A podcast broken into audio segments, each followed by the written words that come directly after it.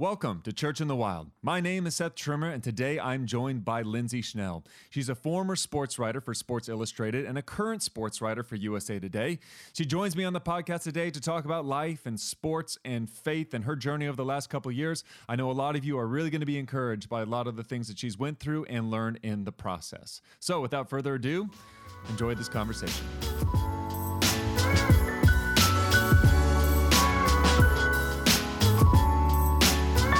Lindsay Schnell, welcome to the podcast. Thank you, Seth. I'm very honored. Yeah, this is going to be fun. In fact, uh, I've been just had an itchy trigger finger on this record button now for a while. Because since the second I walked in your house, my friend and I, we, we showed up and we set up and set it up, and, and we've already been talking shop. We have. And you've already covered a lot of really cool material. I'm happy to say it all again We're while gonna have it's to recording. yeah, so we're actually just sitting uh, here in uh, the middle of, uh, what is it, January? I think I'm not really sure what day it is. You know, I've been on the road two weeks. Uh, when I went to the airport the other day to check in, the lady's like, "Where are you going?" And I was like, "You know, I don't remember to be honest." All you need is your gate. That's Yeah. all you need to know. Uh, but the national championship game did just happen. That was somewhat recently. it was. We are recording this on Thursday. This I is think Thursday, it's Thursday, is and Thursday. the national championship game was. Monday night into Tuesday morning because it kicked so late back east in That's Atlanta. right. Are you an Alabama fan? Are you an SEC fan So at all?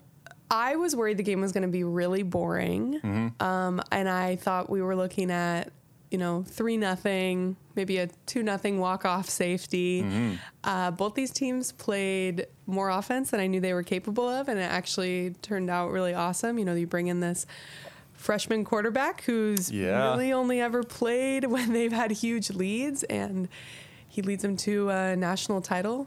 Yeah. It was awesome. So no, I mean, I have a lot of respect for Alabama, but uh, as a reporter, like you don't root for teams. You Yeah, I was going to ask that. You know, can't. I mean, is that like an ethical conflict? yeah, it would be. I mean, so what I always say to people is, uh, you root for good stories and no overtime because you're inevitably Because you want to on get the writing. deadline. That's right.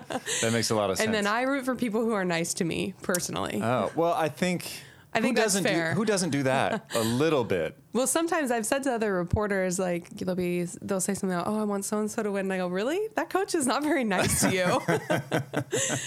so, but no, as a no, I'm I'm Yeah. impartial. I don't I don't have a dog in the fight, you know. And Yeah. even though I can understand because I grew up a sports fan, that's how I Sure. became a sports writer. I'm not like destroyed when a team that I like loses. Right. You know, I'm like, oh, that stinks, and then I get over it the next yeah. day. There you go. Uh, Tua, Tua. so cool. Mm-hmm. Um, I mean, first off, how amazing is it that a coach would send a freshman quarterback? And I mean, I, I wasn't following Alabama for most of the year, just on a, like a 10,000 foot level, just in the college landscape in general. So that was a name I wasn't even familiar with at all. But in a national championship game, to send out a freshman when you're down, Right. um, and then he ends up this massive hero.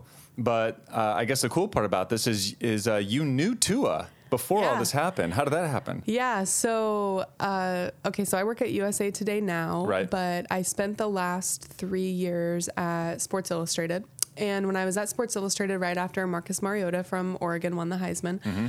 he gave this very emotional acceptance speech at the Heisman and kind of issued a call to young Polynesian I remember that. athletes. Yeah, I remember and that. said, you know, Yeah. I want you guys to go after your dreams. Calling out and to all the polys. and- yeah. mhm. And it was really cool and very inspirational. So I used that as a jumping off point to go to Hawaii for work. You Yeah, do like- that you like do that you- quite a bit. Like so- you, yes, I guess.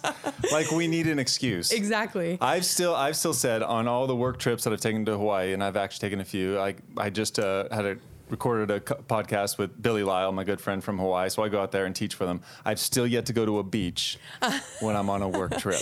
The first time I went to Hawaii was on a work trip. It was when the Beavers went to the Hawaii Bowl in 2013, 2014. Okay. And um, I remember sitting in my hotel room writing this tweet about, oh, people think it's so glamorous you're going to Hawaii. I've only been in my hotel room, and all these people from the office text messaged me that no one feels guilty Yes, to, for you right. and stop explaining. I don't get a whole lot of sympathy Right, for going to. right. I don't, even though it can be hot, it can be muggy.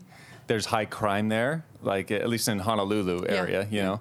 Um, uh, and uh, so I'm not usually in the touristy areas. I'm in like the real areas. Right. Uh, there's all kinds of, but no one wants to hear Yeah. it. so anyway, one so wants to hear I so I pitched this. How did Marcus Mariota change football in Hawaii? You know, Right. forever, like from a X's and O's standpoint, coaches would always go to Hawaii to recruit. There's been a lot of players that come out of Hawaii. but it's always been linemen. And so when Marcus won the Heisman, it was very Mm. That's true. Now you can go there and get skill players. So I went and and also Hawaii under June Jones had been very very good back with um, Colt Brennan. That's his name. Yeah, the quarterback. Uh, Yep.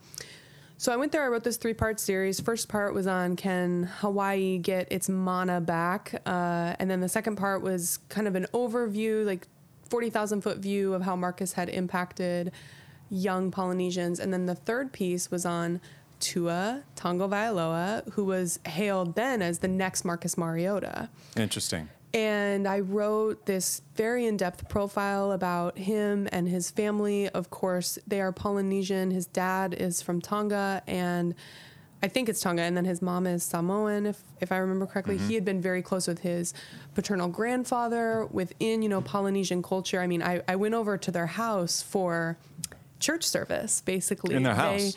yes, every night they would have family dinner. and Every would- night? and it was like church service and so i'm sitting there with i think there were 40 people there between aunts and uncles and cousins and they're singing these beautiful samoan hymns and the whole time i was like oh i wish i had podcast equipment with me What is the Samoan language? Is it in native language? Native Samoan? yeah Is, like it, is that's, it just called Samoan? that's my understanding Okay, i think yeah. there there are different dialects yeah, yeah. you know this I'm is not to, my area of expertise Gonna have to Google that. Yeah. but uh, billy who's in the room gave us Our a resi- thumbs up that we're right Our resident Hawaiian is giving us a thumbs up. Thanks, Billy. So anyway, I um I wrote this big piece on him. He had been heavily influenced, like I said, by his paternal grandfather. Within Polynesian culture, it's custom for the grandfather to actually name the firstborn son, Hmm. and so his grandfather had actually picked the name Tua. I had this big thing about what his his full name means. Tua is actually his sh- very shortened yeah. name. I, I know. I know that can't be his full name. Yeah. So when he went in, you know, and okay, yes, it was surprising because he's a freshman and it's a national championship, but Mm-hmm. Jalen Hurts can't really throw, and most people who follow football know that, and they were down and they needed a Yeah, that's right. they That's needed right. a downfield passing thread, and Yeah. he went in, but it was so funny because. Right when he goes in, first of all, another college coach texted me who had recruited him and said, Our boy Tua is about to become a legend. I couldn't believe how right that coach was. But then, you know, he, he throws a pick in the middle of the third quarter. Nick Saban is losing his mind on the sideline, yelling at As him. he does. And Tua walks over, puts his arm around Saban. He goes, Coach, it's going to be okay. He said that. Yes. Like, how do you how do you know that he said that? I saw because we have TVs in the press box, so I saw it and they replayed it, and then I texted his high school coach and I said, "Are, are you ah. watching this? Did you see him say that?" And he goes, "Yeah." no. And the freshman quarterback goes to stinking Nick was- Saban and says it's going to be okay. exactly, and it was such a, it was like that laid back So that's Hawaii that is. Hawaii to the core, man. No. That's the local spirit, man. That's aloha right there. Oh my gosh. And the best part was when I asked Saban about it afterward, he gave this great answer about because what had happened was Tua had thrown a pick. It was supposed to be a running play. Okay. And he didn't get that signal, and all his Ah. receivers were blocking. He threw a ball to a receiver who was blocking. Yeah. That's why it got picked off. Yeah. So it was really cool for me because I have, I think a lot about it as a reporter. There's nothing like when someone that you know a lot about does this incredible thing because you have all this institutional knowledge to draw on. So Yeah. I incorporated all this stuff that I had written about before. I talked about Marcus. You know, I was able to ask Tua really specific questions because probably 500 credential media members at the title game, and I'm very confident that no one knows Tua as well as I do. Yeah. That's really fun. Yeah. I mean, I mean, what are the odds of something like that happening in a situation, you know, where The best part you is actually that know someone that well? when you're in that situation, when you're at a title game, when you're at a bowl game, Yeah. you and 500 other reporters, it's really hard to write different stuff, original stuff. Absolutely. And after a crazy game like that, when you're on this, I mean, I think we were on the field around 1:30. I think the game got over about 1:10. How do you write? i mean, I'm like none of us are making our deadline, but we don't want to be, you know, writing for 10 hours. So I was really happy with what I wrote, which is a very satisfying feeling in that environment.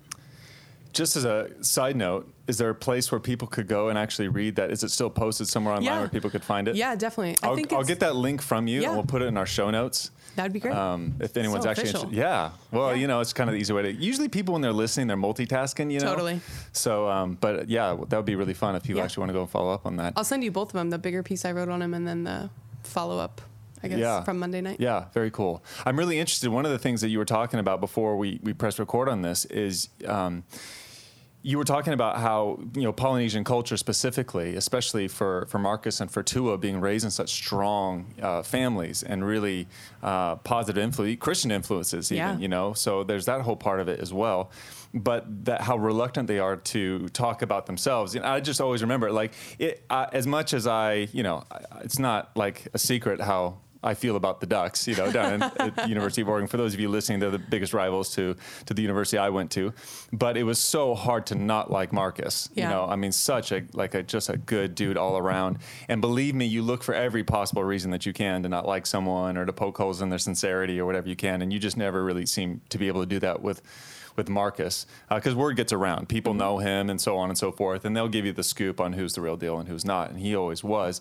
But he was so boring Yeah. in interviews and anytime he had to articulate anything and Tua like it's you know you kind of get the same little sports cliches Yeah. and a shout out to Jesus which was cool you know but you know um, but you actually had a little bit of insight into Yeah, well, why I think, that is. You know, in Polynesian culture, and I, I think people don't understand this in a lot of ways until you go to Hawaii and, like you said, not just hang out in Waikiki, but Right. you go to like the real part of Hawaii Yeah.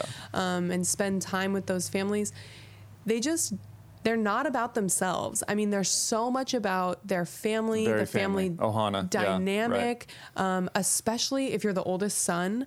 It is like a great honor that falls on you when you get to a certain age that you become not just the man of the family, but the one that's going to take care of the family, and not just Mm. in a from a monetary perspective, but you would do anything for your family. yeah you take I- responsibility yeah, I wrote mm-hmm. this piece when when I was there. This was like an anecdote in my piece that there was this guy Maake. I cannot pronounce his last name, but he was a lineman in the NFL, and his dad had this very rare blood disease or something, or needed a kidney transplant, and mm-hmm. he was a match. Okay, they had the type of money that they. I'm sure they could have found someone to match him, and mm-hmm. he was like, "I'm doing this." He left the NFL to come home and give his dad a kidney, and you know, this is someone that was making millions of dollars playing professional football. And I Right. said to him, Why would you do that? And he said, I'm the oldest child. This is why would I not sacrifice for my family? wow It's very not what we have on the mainland. so that's Wow. and that's a huge part of why coaches love recruiting uh, from Hawaii Mm. because they are they believe in self-sacrifice. yeah no they're great teammates I mean I They're can say that from firsthand experience Yeah. yeah Polly's were some of the yeah greatest and they just don't like to talk about themselves. They believe that that is. Yeah. wrong and selfish. And you know Yeah. the the politeness even extends into. Did you hear about this a few weeks ago? The Titans lost a game, and Marcus criticized the officials. I think is what it was. Hmm. And uh, his mom called him and like was like, "You do not talk about people that way." And the next day, Marcus apologized, and all these reporters were like, "What the heck?" And I'm like, "You guys, that's just who he is." yeah it's so cool Yeah. Um, it's very refreshing. Yeah, my experience with with uh, you know Polynesians, Hawaiians, and that's a very broad brush, obviously, because you have multiple different Oh, yeah. within Hawaii. I mean, that's just a, you know there's a myriad Mm-hmm. of cultures represented there, so it's it's way too broad. To say Hawaiian technically is to speak of the actual cultural ethnic Hawaiian people. So it's actually somewhat offensive going there and just labeling them all Hawaiians, you know, because Yeah. there's Tongan and there's Samoan, and then you have your Filipino, Right. Korean, Chinese, you know, Japanese, um, all that put together.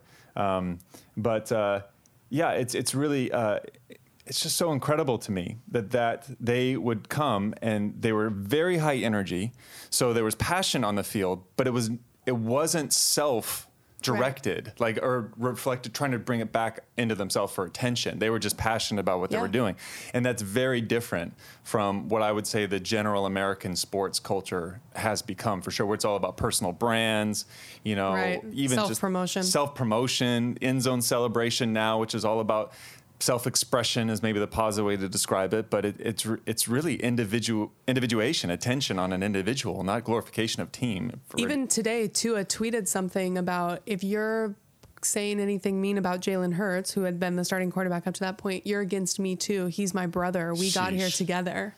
Sheesh. I mean, and and he's that's an 18 year old. That's yeah, very young. Which that shouldn't be. He's 18. I get that we say that now. That should be an adult. Like he can vote. You know, he can, right. you know, he can go to war. He can do a lot. You know, but yeah, no. So, and then Jalen Hurts. So that's so his response at the end. awesome. How do you do that? I mean, what's your take on that? How how sincere do you feel like that was? Oh, I think very sincere. He was asked about it. I mean, he um, wa- uh, just to clarify, he was celebrating, congratulating Tua. He was genuinely happy. There wasn't a sense of anything Yeah. like I Well, wasn't in or anything like that. I mean, Jalen no pouting. Hurts. Jalen Hurts got them to the championship game. He led them to two straight championship games. I think he's aware of that. But he was asked in. But then you don't get to finish the championship game. Like I mean, but he. How many guys would actually be happy and jumping around Yeah, celebrating, well, praising think- the guy that came in and replaced them? Right. Well, I think there's a very good chance Jalen Hurts will transfer, not because he's selfish or not a good teammate, but, But because he wants career. to play. That's right. He wants to play. But he was asked about it um, afterward in the locker room. You know, what did you think? And he goes, uh, "Coach Saban is in charge. It was an executive decision, and we won a national championship." Oh, man. And he was. It was almost like this is a dumb question. We just won a national title. Yeah. Why would I be upset? that it just seems like a level of selflessness that is so Yeah. gone culturally and Yeah. certainly athletically anymore. right. I would agree. Although that's they win a lot. That probably is part of why. that doesn't hurt, does it? Um, yeah, some teams are able to win, but not perennially like that. You Right. can bust off a season or two here and there. no, Saban not- is an evil genius. I mean, he's just evil genius. I mean, so many people just hate him, but um, no, he's he's incredible. I mean, he is. I don't really think there's an argument. He is the greatest college football coach of all time. yeah, certainly. period. Yeah, tied Bear Bryant with that national championship. Mm-hmm. Yeah.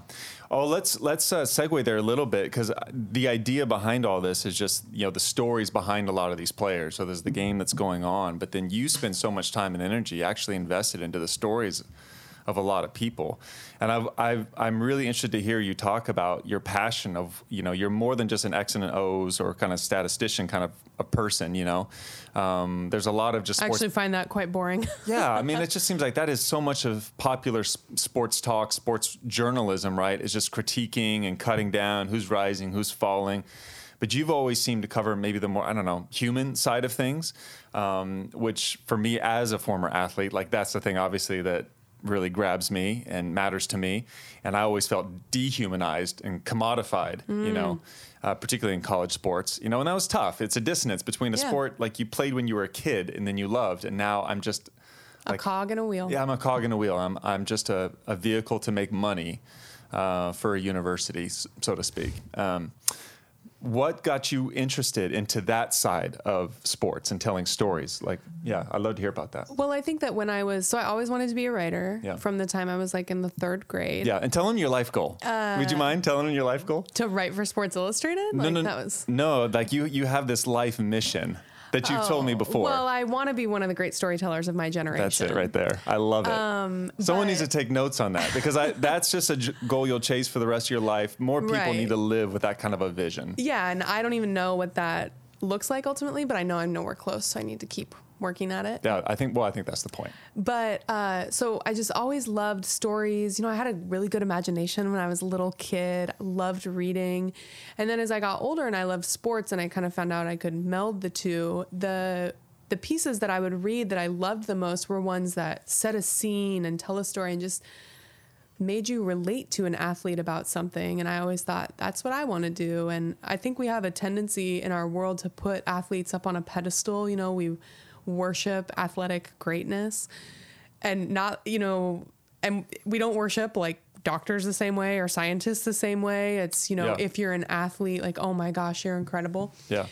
and don't get me wrong they they are and they have some incredible feats Mm-hmm. Yeah, but what we I, are. We what I- definitely are. yes I will accept of it. course On behalf of Um, all athletes, I will accept that. but what I think about is like, how can you make someone relate to that who's not athletic? Hmm. And how can I write a story about for someone who doesn't care about sports that wants to pick up the paper? Um, I always thought that was my greatest strength um, when I was at the Oregonian was I could write things that tugged at your heartstrings. Yeah.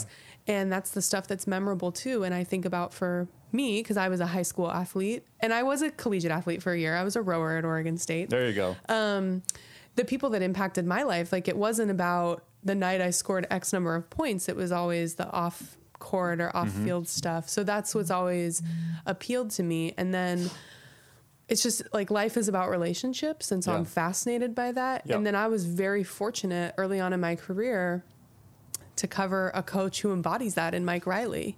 And I got Yeah. to see that up close. Mike Riley was the head coach at Oregon State. At he was Oregon actually the coach that recruited me Yes. to play football at Oregon State. Have I told you about when I asked him that one time? No. You had given a sermon that had just really resonated with me, and it had been about something that Mike and I had talked about before. And so I was at practice, and I was like, Mike, do you know who Seth Trimmer is? Because I knew that you had played under Erickson. And he's like, do I know? I recruited him, Yeah. Lindsay. He got so mad. and I was like, oh, well, you should listen to this. Like, but um, so, you know, I, I learned a lot from Mike Riley about just valuing people. Yes. And I just have this like deep desire to share those things and to share those stories. And I think, especially, I, I mean, I would assume this is true in the, around the world, but especially in America, like we love a comeback story. Yep. We love to give people second chances. Yep.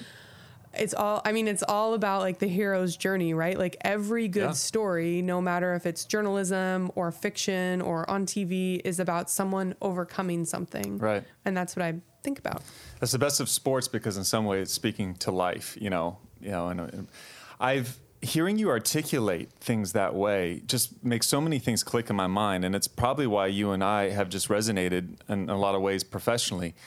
I, I guess I see my role as exact the same way. I take my passion for Jesus in this instance, and I'm always thinking about how do I communicate that passion to someone who has either no idea who Jesus is or what he's about, or is completely disinterested altogether in Jesus and communicating something, particularly about the scriptures. Yeah. Um, that so that How do you find a way in? How do you hook yeah, them? how do you find a way in, right? Good first sentence is very important. Which maybe that's why you and I get so bored with all the sports talk because it's just sports talk for sports fans. yeah, I think that's big. You know, I'm one of the so I'm a big basketball junkie, and I'm kind of the rare basketball junkie that does not like analytics. I think it is so boring. Yeah.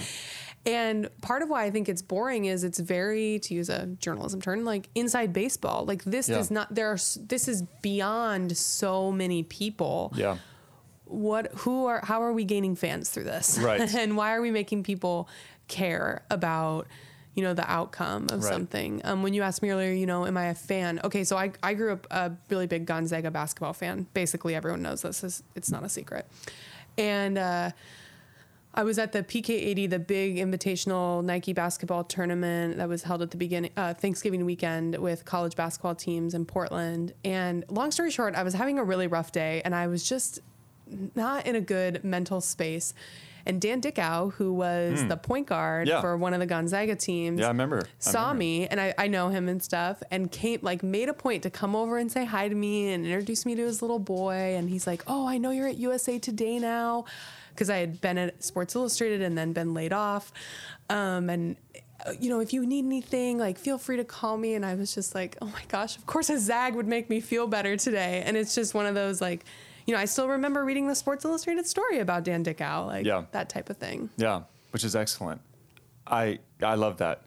I wish I feel like there's so many parallels to church on this because so many churches that to me are either boring or just ineffective or they're just dying and there's plenty of those out there are churches that are just speaking to the insiders that know a church speak that knows how to just recirculate the same information to the same people um, kind of the same party line sort of a speak but can't make anything if you can't make it compelling to someone outside of your worldview or outside of your belief system, then why why is it valuable? That's kind of what I mean. I'm that's how I think about it. You know, You will totally appreciate this. I don't know if I've told you this. You know, I was someone that I became a Christian when I was 12 or 13 and was super into it in high school, but kind of in the way that it's kind of cool to be into it in high school sometimes. Okay, all right.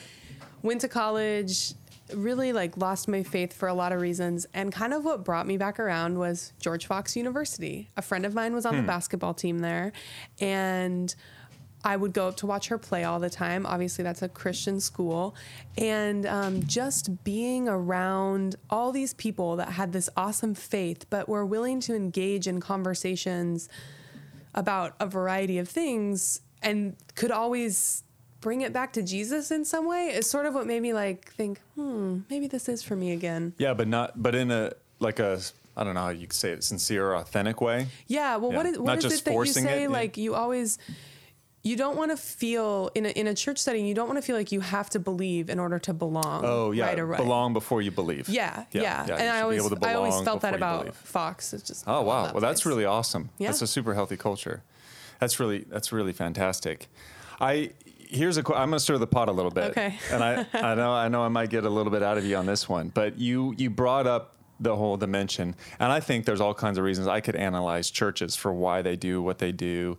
Um, you know what kind of whether it's pathologies or anxieties or stuff that's that's causing the church to be to shrink and become internally focused versus actually think about the needs that are outside of them. But as you think in the sports world, I'm I'm almost wondering. You're thinking about all these statisticians, kind of guys, just numbers.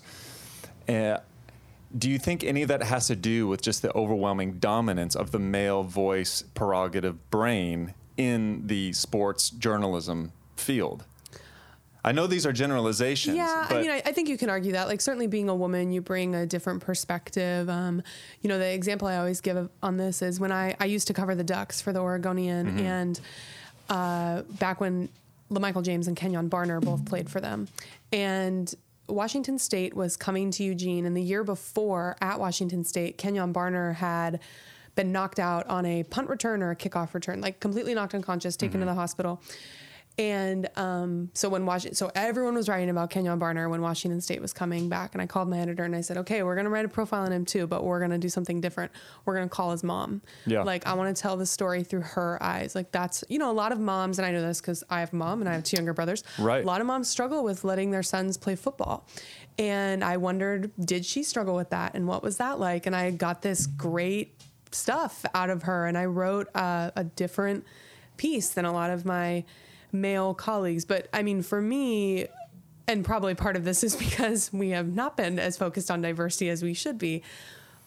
Most of my favorite sports writers are men who do tell like incredible sure. yeah, I human don't stories. think it's inherent to women. Right, right. But, uh, I but I do think yeah that we But due to the general differences sometimes between men and Yeah. women, there's an underrepresentation of a way of thinking and I perspective. think too that we're all as we go as we were talking earlier about you know the selfishness like there are some writers who are really into stats and so like oh my gosh let's write about this i'm like you guys what does that appeal to other people though like let's what appeals to other people like think think outside yourself i, I try to be and really not just conscious people like that. you. There's there's people like you. Yeah, for sure. Yeah, but let's try to there's more than open that. it up yeah i try i try really really hard and i fail at it constantly but i still try really hard to constantly keep perspective and be thinking you know when i got laid off that was really hard that was really scary You got laid off from Sports Illustrated. yeah, in may but it's like there are people that get laid off that have to go home and feed their children and you know make a much bigger mortgage payment than me or that are in significant debt and so i'm like okay i lost my job and that stinks but like i'm still better off than a lot of people and i need to be grateful for that so Yeah. i think just keeping perspective in every way possible is really Yeah. important Yeah.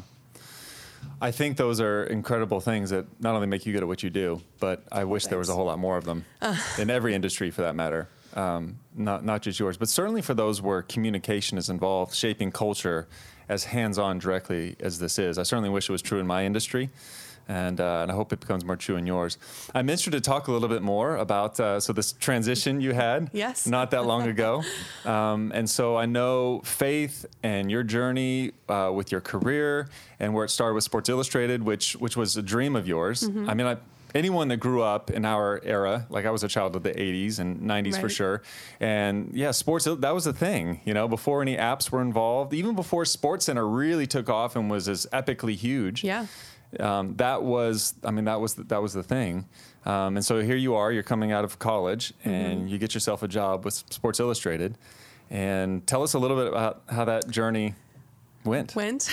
well, it's funny because as you're saying that, I'm thinking it was really my career journey. That's when I really got to know you and Hannah well. That's right. Yeah, we met you because I was struggling in my career journey and I was desperate for And help. that's when you find the pastor. No kidding. Yeah. I rarely meet people when they're just doing awesome and everything's great. Um, I re- and they I've- have just buckets of cash extra lying around they couldn't figure out what to do with. And I distinctly I remember. I I don't know if you that? do, but I remember when I wrote you an email and I, I said at the top like, I don't mean to just like completely like just have no sense of boundaries or just like share all my personal problems with you, but I'm sure that happens to you a lot. So blah blah blah blah blah. and it's true. at the end, can you help me? and it's true.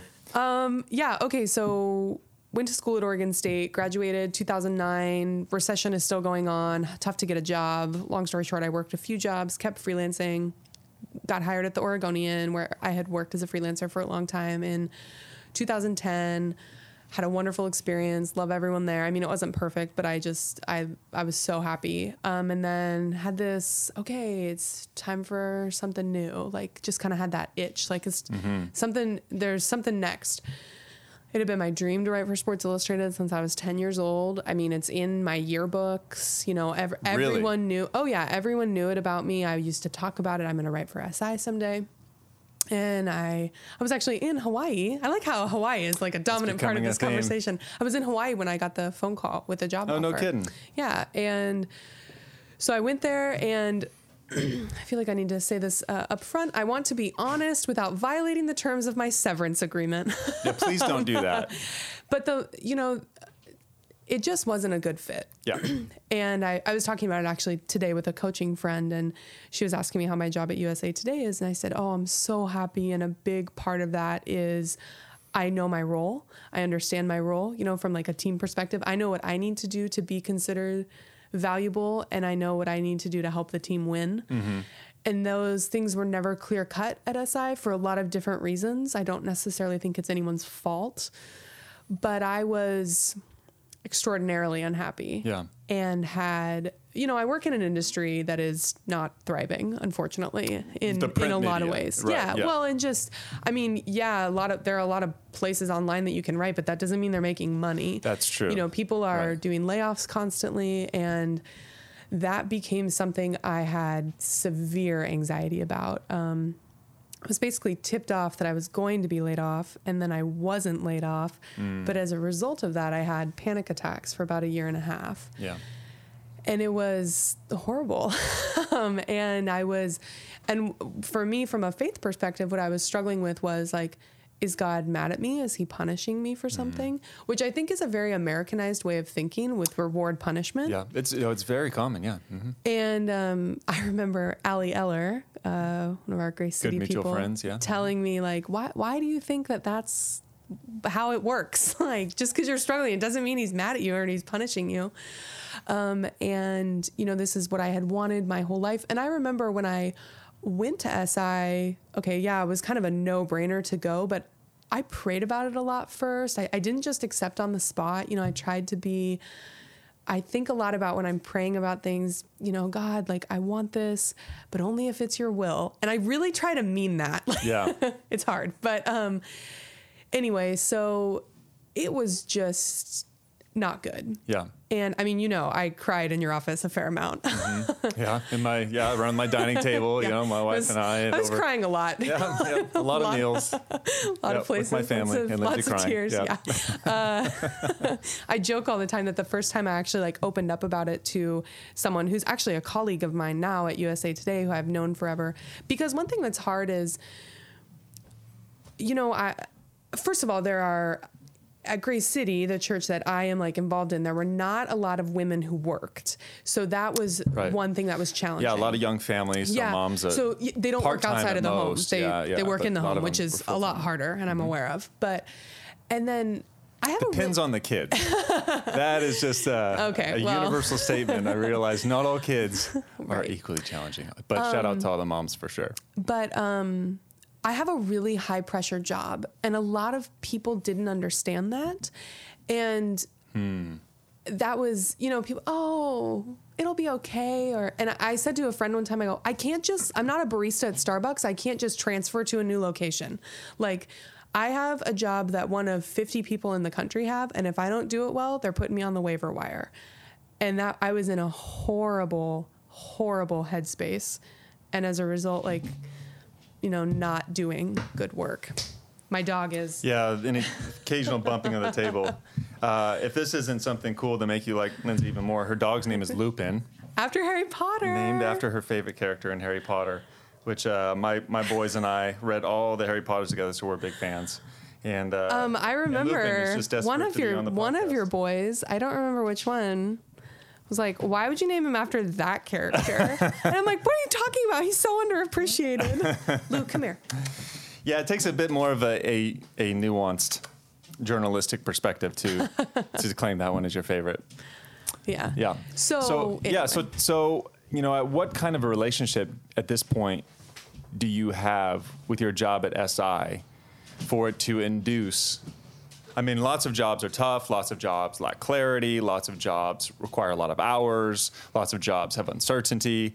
Um, but all those factors together, like what what is it that really drove that level of? Because I know tons of people relate to this. Um, I what think, was it for you? I mean, you want to talk about, you know, when I said, oh, we worship athletes and this and that. I mean, I worship that place. I put it on such a high pedestal. And I see now that that's not healthy and that you will always be let down, whatever it is. You know, you build it up to be so big. And, um, I kept think I remember I would think all the time like I have a job that so many people work so hard for their entire careers like that's you know the pinnacle one- of the pinnacles you know um and I and I'm just miserable and Yeah. I felt guilty about not liking it Yeah. and I mean and it was it was weird too because I I remember you and I having this conversation about um fear and I think when you're a overachiever highly motivated person fear can be a motivator It is, yeah. It's very useful. It really is. and then, as Not always in me- positive ways, No, yeah. Mm-hmm. it flips on you and it can consume you very quickly. And that is exactly what happened to me. Ah. I had used fear all the time as this thing to push me, and I did really good work. And then it took over my life. yeah. And I was in a very weird space where it's like I it's almost like an out of body experience. I could see fear is dominating my life and I don't want it to, but I don't know how to make it stop. And just being in in that space and you know there's nothing like living alone to let your mind go some very bad places. And um and then struggling with is is god trying to tell me i'm not good enough to do this job? Um i've always had these really big ambitions and is god saying that's not the plan? And i remember again ali eller ali i love ali i've leaned on her a lot during this time. Um she said to me, you know, whatever your dreams are, like God has even bigger dreams for you. Mm. And that was when I said to her, well, my dream is to be one of the great writers of my generation. I'm beat not. I'm not lacking in ambition. Like, so all of those things were and it was and I remember too like when I've when I finally opened up to a, a colleague because the, the other thing is like okay, I have this really high pressure job. There aren't a lot of people that I know that are in the same position as I am professionally in my career who also have a faith. Because that was I was struggling with work and I was struggling with my faith and I wanted to be able to talk about both those things and I wasn't Yeah. that was really hard for me um, to find someone. And, and when I finally opened up to this friend he said to me he's like you know Lindsay you you think that all of these qualities you have that make you a good writer are going to go away if you lose your job. But that's not true like Ah, that's really good. yeah Input. and that was that was you know when i he's like you your identity you're finding your identity in your job but that's not real and we you know it took me a long time to understand that and it's something i still struggle with i think Yeah. especially it's easy like if you have a cool job i mean i have a really cool job that people oh my god i remember you know i would tell people oh yeah i, I write at sports illustrated and like oh my gosh i would kill to write at sports illustrated and i'd be like i would be happy to trade Yeah. you right now How, okay, right now. Want to trade? yeah.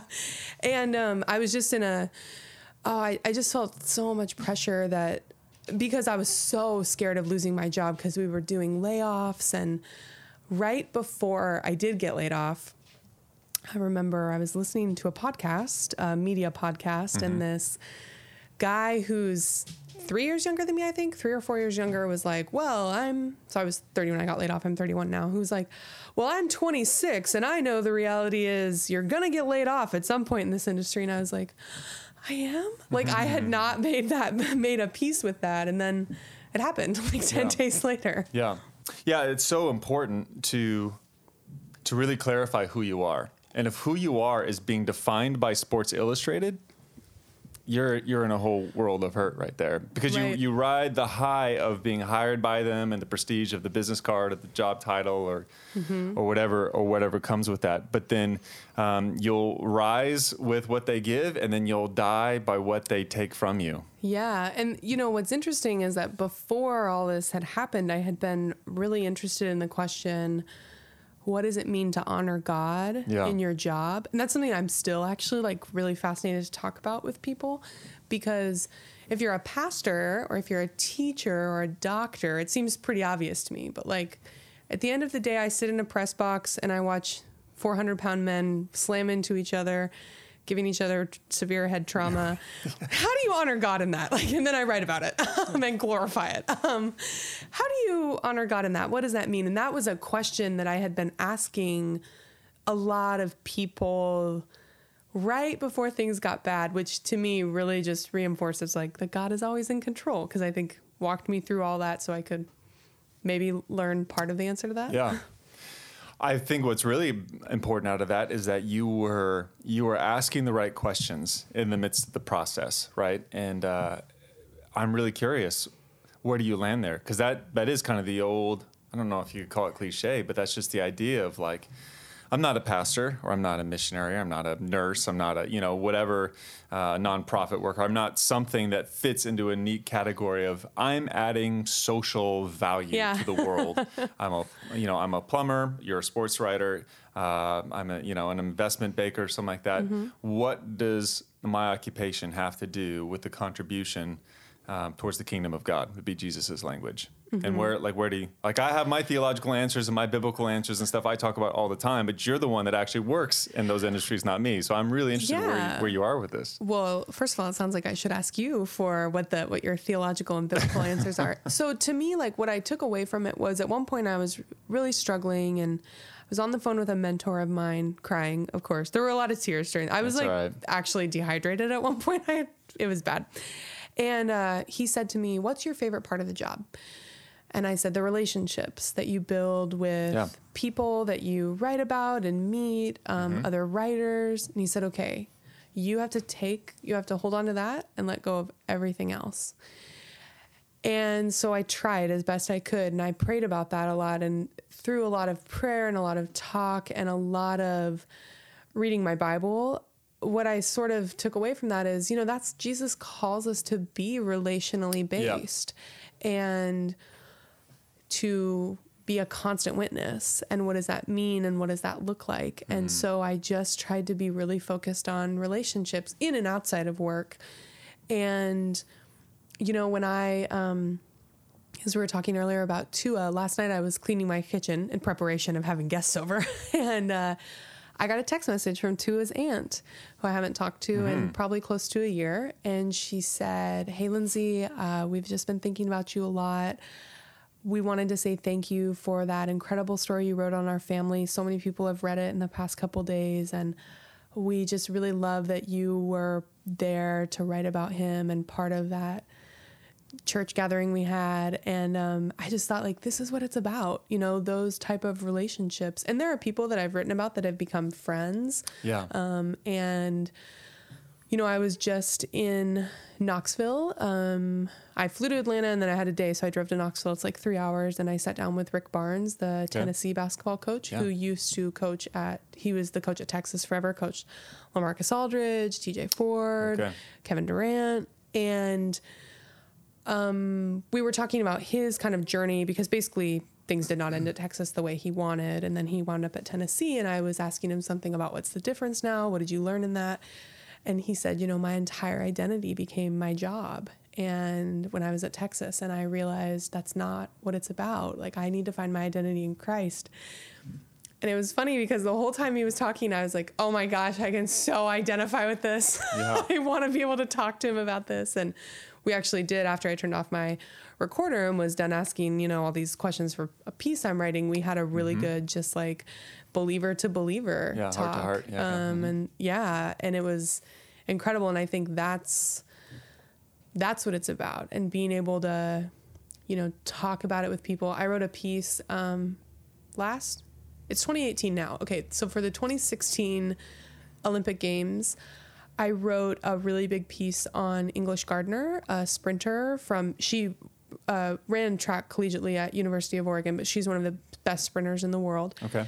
And she had dealt with really severe anxiety for very much uh, a similar got this job she had always wanted. She was a professional sprinter and she started to have panic attacks. She felt this enormous pressure. She wasn't performing well in her own head.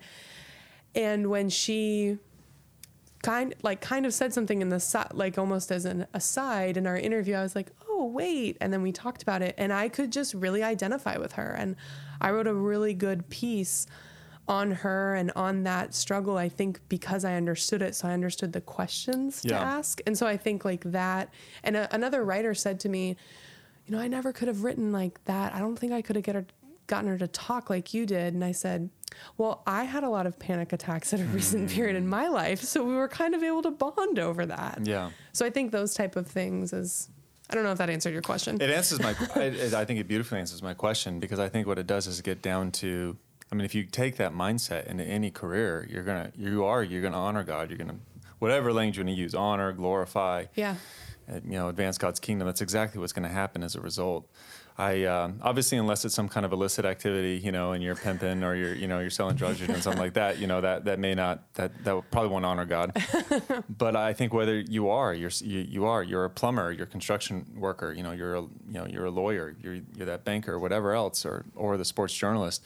I think there's there's something that you bring to the table. It's about presence. It's about Yeah. who you are and Christ in you and what you're bringing into those environments and then what you're spreading through your work. And obviously you're spreading like human connectivity and solidarity and understanding and these stories being spread, uh, which to me is just a vision of the future that Christ is ultimately one to reconcile all things.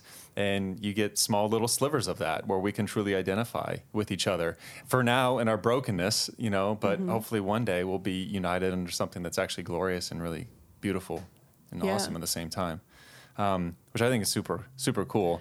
But there's a lot of pain in that Right. process, which is kind of the point of this podcast. We call it Church in the Wild because you, you're having to live out your faith in a wilderness sort of context where i life figured it was named easy. after the kanye song Well, truth be told, everyone that knows me knows I that I am the real Trim Shady, and so there is a little hip hop runs in my veins. yes i figured Yeah. So I'm just this was my small ploy to get Jay Z on the podcast someday. hey dream big seth I'm just I just want to be the best podcaster of my generation. That's my only life goal right now.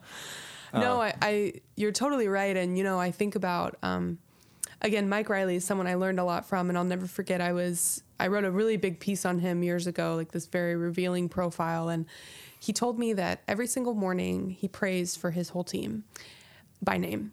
First of all, that's a lot of people That's, to remember. No, yeah, it's over 100 guys for those of you not familiar Yeah. with college football. Yeah. plus his support staff and whatnot. And That's he said right. he, he prays for two things. He prays number one that they would make good decisions, and number two that they would recognize what they're doing is a lot more about football. A lot, mo- Lot more than about, football, Yeah, a lot yeah. more than football. Mm-hmm. And you know, I just I have never heard Mike in a public sphere talk about his faith Mm-hmm. in the way that. Oh, God wanted us to win this game more than the other team. I can't stand Sure. when people say Yeah. that. You'll never Um, hear him say, "I want to thank my Lord and Savior Jesus Christ." You'll Yeah. never see him Tebow or anything like right, that. Yeah, absolutely. And um, And I'm not knocking that. That's just not no, him. that's just not who he is. Um, it's actually interesting to me. I I had this discussion a few weeks ago in a press box with a group of reporters who were like, "He's a Christian."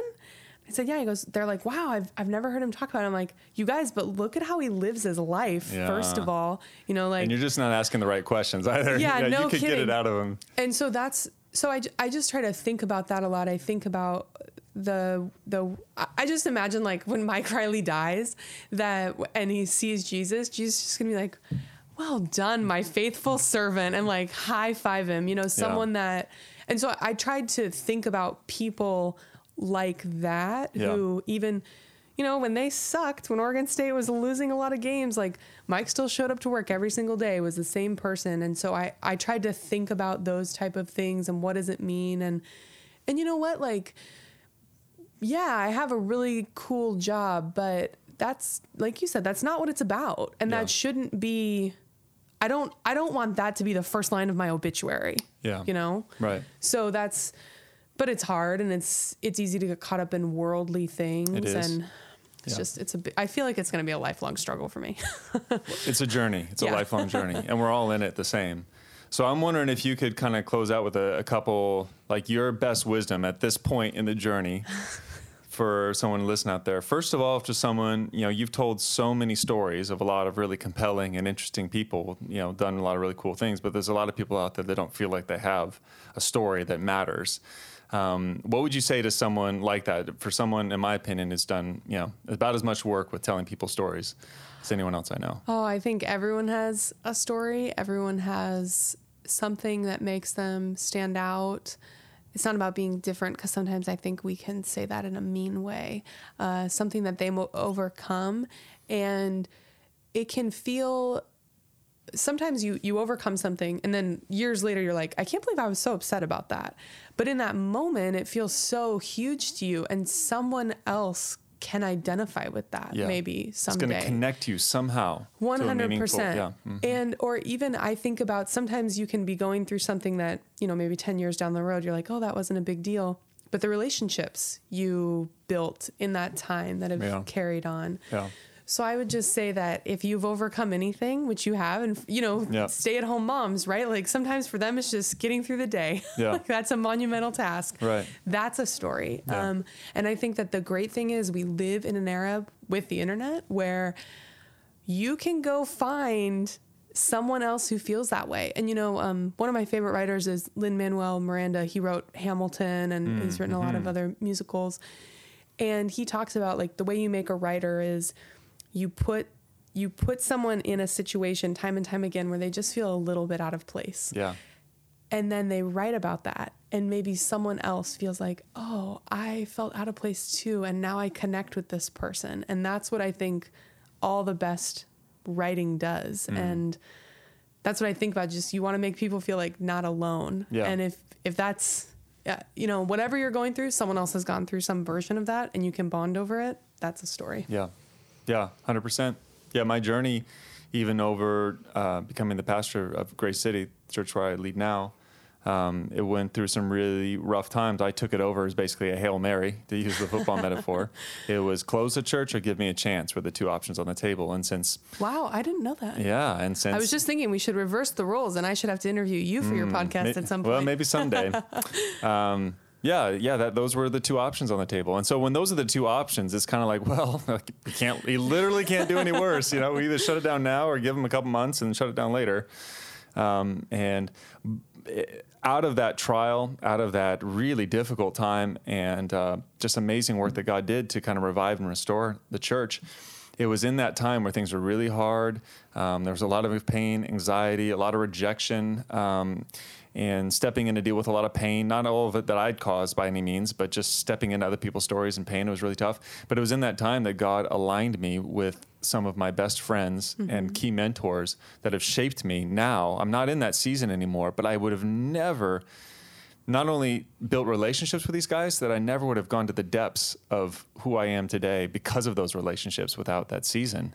You know what? I, I have to say this. I, I thought about this earlier. Um, when I was really struggling, sometimes I would try to talk about it with people, and they would say, like within like other people who had a faith, and they'd say, "Oh, God has a plan."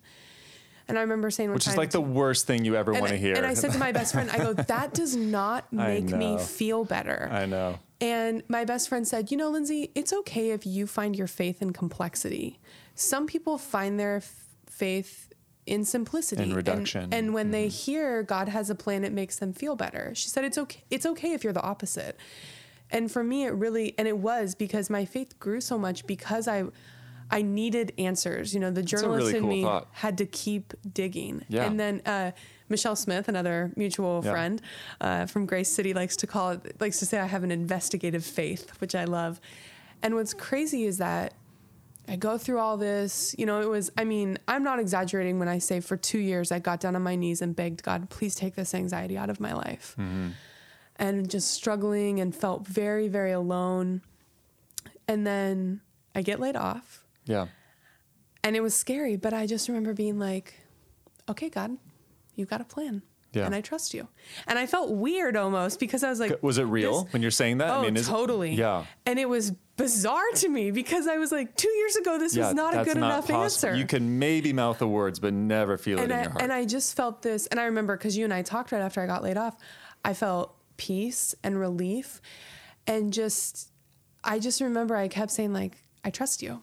I trust you, and it was hard. You know, I was I was unemployed for five months, and there were a couple different points when things got, you know, when I was questioning and doubting, which I think everyone goes through. But it, at the core of it, it was okay. I trust you, and now I'm in this job that I really, really like. And for a lot of reasons, I think I have a well defined role. I'm doing more basketball, which I love.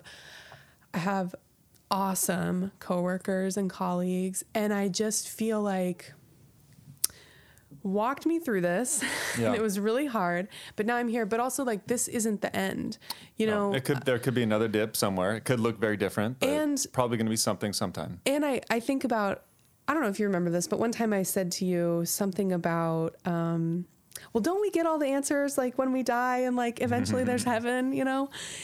And because I'm thinking like from a journalist perspective, I'm like I'm gonna need some one-on-one time in the throne room. I have a lot of follow-up questions. Well, I'm I'm a five on the enneagram, so I got lots of questions that I've been thinking about for a lot of years. Yeah. And one thing I love about journalism is Tua is a great example of this. This is going to close this out perfectly. Uh, one thing I think about a lot is when you're writing about someone, you have to, what is the story I'm writing right now? Maybe there are all these other awesome things about them, but we can write about that later. And there's nothing like kind of going with someone on their journey and getting to the point, you know, where they're going to the NFL, going to the Super Bowl, and you know them better than anyone else. And you just keep getting to tell another chapter of that story. And it's kind of cool to me to think about that, like, that's what our faith is like. And that's what God's like, where it's just constantly another chapter and learning a little bit more about who God is, what he wants from us, like all those things. So that's the, the journalist in me when I when I put that spin on it is like, oh, this is kind of exciting. It is exciting. There's so many things that we value, whether it's a car- career trajectory, whether it's finances or security or possessions. Um, but yeah, the scriptures talk about faith, which is more valuable than gold or anything else. We just have such a low economy for the for trust, for what trust in God really means and looks like, like how much eternal weight that matters. And the fact that God prioritizes that, Right. even when it means the pain and sacrifice that can come in the process. Um, when He is a God of love and cares about you, like more than you care about yourself, all that to be true, it just shows He He really cares. It, faith must really matter, Right. um, and to arrive at a moment where you could say, I trust you, I think that's all that he's wanting to be real in our lives because I think it, it has the biggest ramifications, not just for now, but forever. Yeah. And maybe not having all the answers. And maybe we do. Like, but I, I think it's irrelevant. When you trust him, it's a whole different ballgame. Yeah. Um, I think that's the point of the whole thing. Well, I think that's a great point to uh, press pause on this, but this would sure be fun to do again someday. I'm game. I work from home. I have a flexible schedule. Yeah. and Lindsay, so you are you launching a podcast? Is this the rumor that I hear? Oh, yes. Okay. So uh, when I was at Sports Illustrated, I had a college football podcast with one Yep. of my wonderful coworkers there. And then going to USA Today, I was like, well, I want to do a basketball podcast and I wanted to do something different. And for me, I'm really fascinated by leadership. Um, I think that's part of the other reason you and I get along well is because I just like to ask you questions constantly about like, what do you do in this Yeah, you're- situation? you're just a reporter. That situation. have you, do you remember when I was like, have you ever kicked anyone out of church? What does that look like? no, but um, I'm thinking about it now, actually. No, just joking. So I and I'm fascinated by how are people shaped and who shapes people. So this is a long way of saying that I am launching a podcast at USA Today, uh, I talk with coaches about the coach who changed their life. That is so cool. And it's cool because some co- for some coaches, it's another like well-known coach. Uh, Tom Izzo from Michigan State talked about Jud Heathcote, who coached at Michigan State forever and who's very well known. And then for other people, like when I talked with Rick Barnes, it was in the seventh grade. He his sister died very suddenly, and his seventh grade basketball coach kind of walked him through that period of his life. Yeah. and that inspired him to want to be a coach. Yeah. So I'm So I'm cool. excited. I'm so cool. Lindsay, we're going to make sure that uh, everything someone might need to find that podcast, all your social media, and everything else, if people just want to follow you or learn more about you, That's very kind. well, we include all of that. Thank you so much for your time, Lindsay. This has been really fun. Of course, thank you.